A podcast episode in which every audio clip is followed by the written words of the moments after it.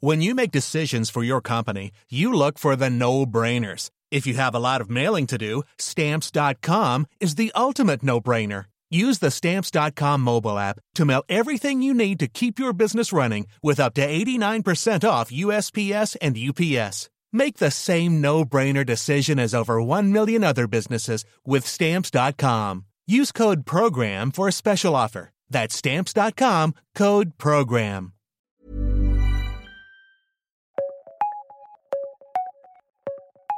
Welcome to The World in 10. It's your daily roundup of the biggest stories from across the world, written by our correspondents and contributors at the Times of London. I'm Jenny Barsby. Coming up on today's edition, Andrew Tate gets out of jail and straight back on his weapon of choice. The Pope gets out of hospital and straight in his Popemobile. And is AI going to kill off chess as we know it? We start today's podcast with a man who divides opinion as much as, well, Donald Trump, controversial influencer Andrew Tate. After 92 days in a Romanian prison over allegations of human trafficking, rape, and forming a criminal gang to sexually exploit women, Tate, along with his brother Tristan, has been released under house arrest. Both deny the charges against them, and Tate told reporters on his release that he's convinced the truth will out. I truly believe that justice will be served in the end. There is 0% chance of me being found guilty of something I have not done. I maintain my absolute innocence, and I think most people understand this, and uh, I look forward to uh, being home. So, why is this man, whose unapologetic misogyny and brutish videos on social media promoting violence against women, been allowed out of prison now. Andreea Archip is the editor of Libertatea, it's a daily newspaper in Romania, and she told me why. In the Romanian case law, the decision to release from jail arrest and to fix house arrest is not a ruling on the essence of the case. So at this moment, we know that the release has nothing to do with the accusation that the, that uh, Tate brothers are facing, meaning sex trafficking and rape the judges decided that after three months in which they were detained, they can be investigated under house arrest. It's very important to underline that the judge's reasoning for the release has not yet emerged. But usually, the persons in arrest are released from prison custody when it is thought that they uh, are no longer a danger to themselves and others and cannot influence further the investigation. Now, schools in the UK are actually coordinating lessons about why Tate's messaging is dangerous. Yet, despite this and being under house arrest, he's now able to use his phone, described in the Times as his weapon of choice. Now, unsurprisingly, the first thing he did was upload a video of himself pacing topless, loud music blaring, and smoking a cigar. Among his first retweets, get this, women who post on Instagram belong to the streets.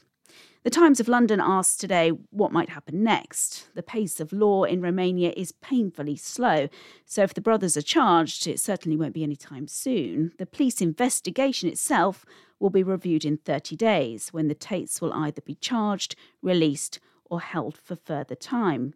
In the meantime, Tate is free to continue to share his misogynistic views and hyper macho image with his legions of fans on Twitter Unless, of course, Elon Musk decides to do the right thing and bans him again from the platform.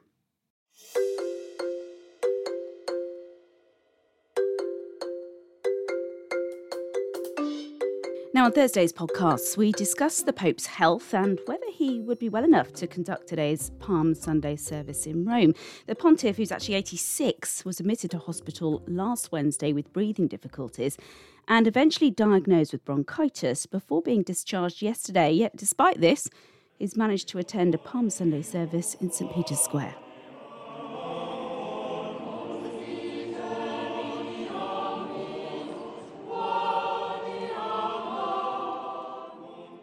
Nel nome del Padre, del Figlio e dello Spirito Santo. Amen. La pace sia con voi. The Times Rome correspondent Tom Kington says it has been a worrying time. He confessed that there have been a number of obituaries written just in case, but that the Pope wants to play as big a role as possible during Holy Week. They've already said that he will celebrate the Mass on Holy Thursday. Then there's Good Friday when there's a procession around the Colosseum. Um, I don't think he'll be uh, uh, taking part in that, uh, or at least if he's if he's there, he won't be actually getting up and, and going on the procession. Then there's another Mass on Saturday. Then there's Easter Sunday. I think at this rate, if he holds up, we'll see him at each of those without him actually celebrating the Mass. So he seems to have um, set out his stall saying, um, I'm there, I'm back, um, let's get on with it.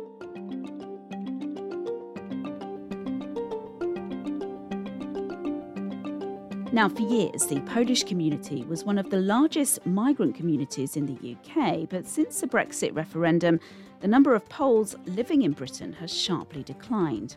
I'm joined now by my colleague, Amy Gill. She's been looking into this. Amy, how big is the drop in numbers?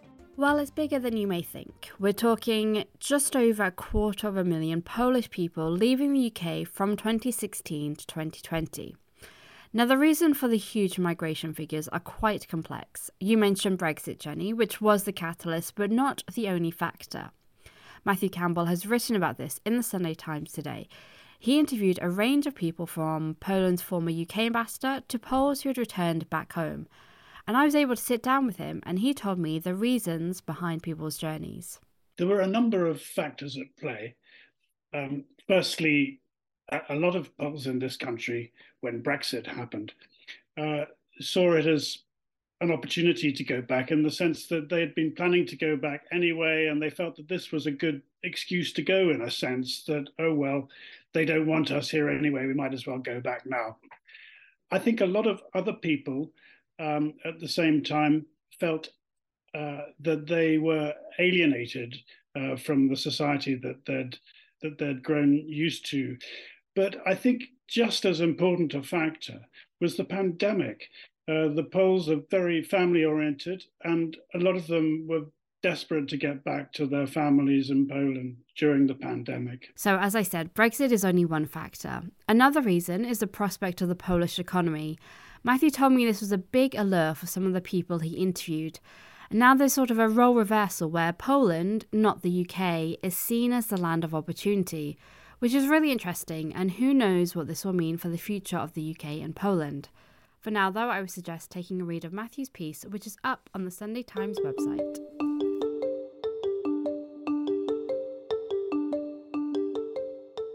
On yesterday's podcast, we teased Anthony Joshua's heavyweight fight with Jermaine Franklin in London and the changes he'd made to his training regime, which he said had given him the mindset of a prisoner. Well, it appears to have worked. Your winner by unanimous decision, Anthony Joshua. Well, the win was a big deal for the British fighter, who wanted to put two consecutive defeats to Ukrainian Alexander Usyk behind him.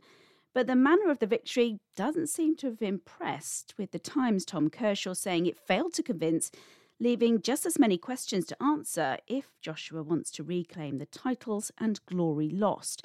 And after the 12 round battle, Joshua too admitted he wanted that knockout. Yeah, I am a bit disappointed because it wasn't a knockout. It wasn't a knockout. And I feel like the fact, like the people are bored of 12 rounders, man. Do you know what I mean? They're bored of 12 rounders. It's annoying. Tom Kershaw concludes that the clamour might remain for a bout against Tyson Fury later this summer, but on last night's evidence, he thinks Joshua would be better served to rematch his old foe, Dillian Whyte.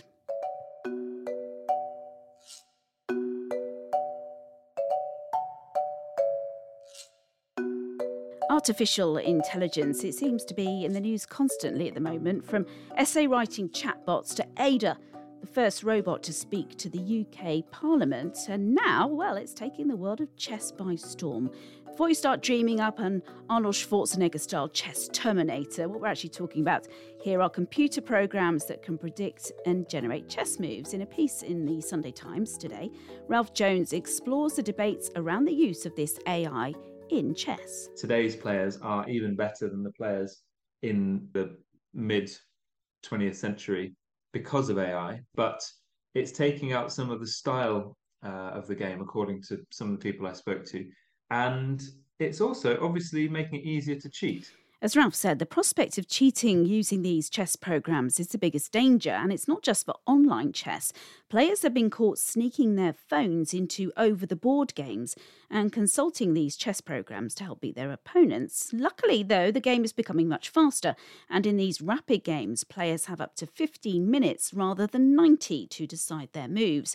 So, with shorter games comes less opportunity to sneakily check a phone. There's talk that the World Championship is going to be faster in future. That's one aspect. And the other is that there has to be better detection of cheating online.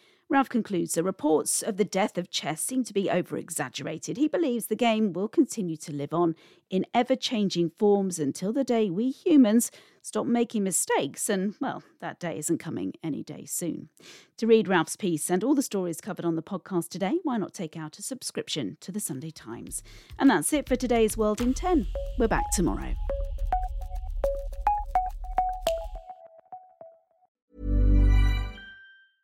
Hey, it's Danny Pellegrino from Everything Iconic.